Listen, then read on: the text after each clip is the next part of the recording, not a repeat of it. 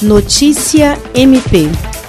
A Procuradora-Geral de Justiça do Ministério Público do Estado do Acre, Kátia Rejane de Araújo Rodrigues, se reuniu nesta sexta-feira com o governador Gladson Cameli e o prefeito de Rio Branco, Tião Bocalon, para tratar das medidas que estão sendo tomadas neste momento e sobre outras ações necessárias para reforçar o trabalho do poder público acreano no combate ao agravamento da Covid-19 no Estado. A chefe do MP acreano enfatiza que a intenção é minimizar os riscos de contaminação da população pela doença, para que o Estado não enfrente uma crise como a do Amazonas, por exemplo.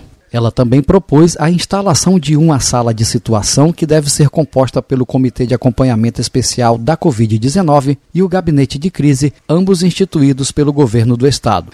O intuito principal dessa força-tarefa é organizar o trabalho, as ações e as tomadas de decisões que impactam diretamente nos interesses da população e os riscos que ela enfrenta nesse momento. Jean Oliveira, para a Agência de Notícias do Ministério Público do Estado do Acre.